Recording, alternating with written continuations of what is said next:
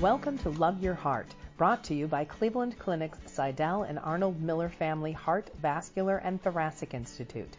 These podcasts will help you learn more about your heart, thoracic, and vascular systems, ways to stay healthy, and information about diseases and treatment options. Enjoy.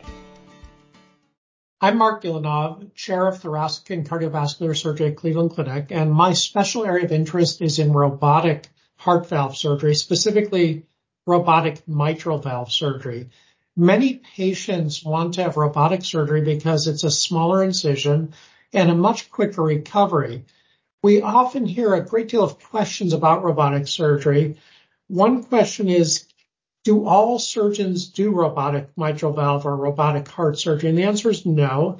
It's almost a subspecialty within cardiac surgery. It requires additional training, generally a fellowship of a year beyond standard multi-year cardiac surgery training. And thereafter, it requires that the surgeon be in a program that has a high volume, because this is a sort of skill that really needs to be maintained by using it every week, every couple of days.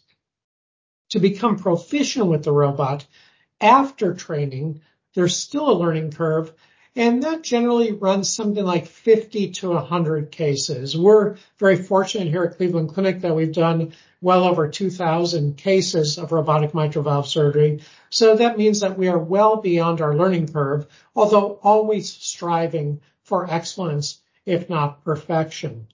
If you're told you need mitral valve surgery or mitral valve surgery with another procedure, and you're thinking about robotic surgery, you need to ask the surgeon a few questions. The first question is, am I a candidate for robotic surgery? Meaning, is this an operation that can be done with the robot such that you fix my heart just as well, but you slip in there with small incisions and a quicker recovery? Not all procedures can be performed with the surgical robot. The surgical robot is an incredibly sophisticated, high-tech tool, but like any tool, it has to match the job that needs to be done. If you are a candidate for robotic surgery, then the next question is, who should do it? And of course, you don't want to force your surgeon into doing something that he or she is uncomfortable doing. So you need to find somebody with expertise. And of course, you can go to our website, Cleveland Clinic, other websites, and see which centers have surgical teams. And it really has to be a team. Have surgical teams that do robotic surgery that have a lot of experience with great results. Many patients travel for this surgery because, again, it is extremely specialized, and it's certainly worth your while to determine whether or not you're a candidate for surgery, and then to decide, where should I go for my surgery based on the experience, the expertise, and the results of the surgeons that you are considering. Thank you for listening. We hope you enjoyed the podcast.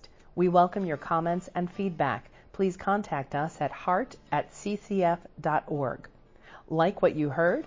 Subscribe wherever you get your podcasts, or listen at clevelandclinic.org/loveyourheartpodcast.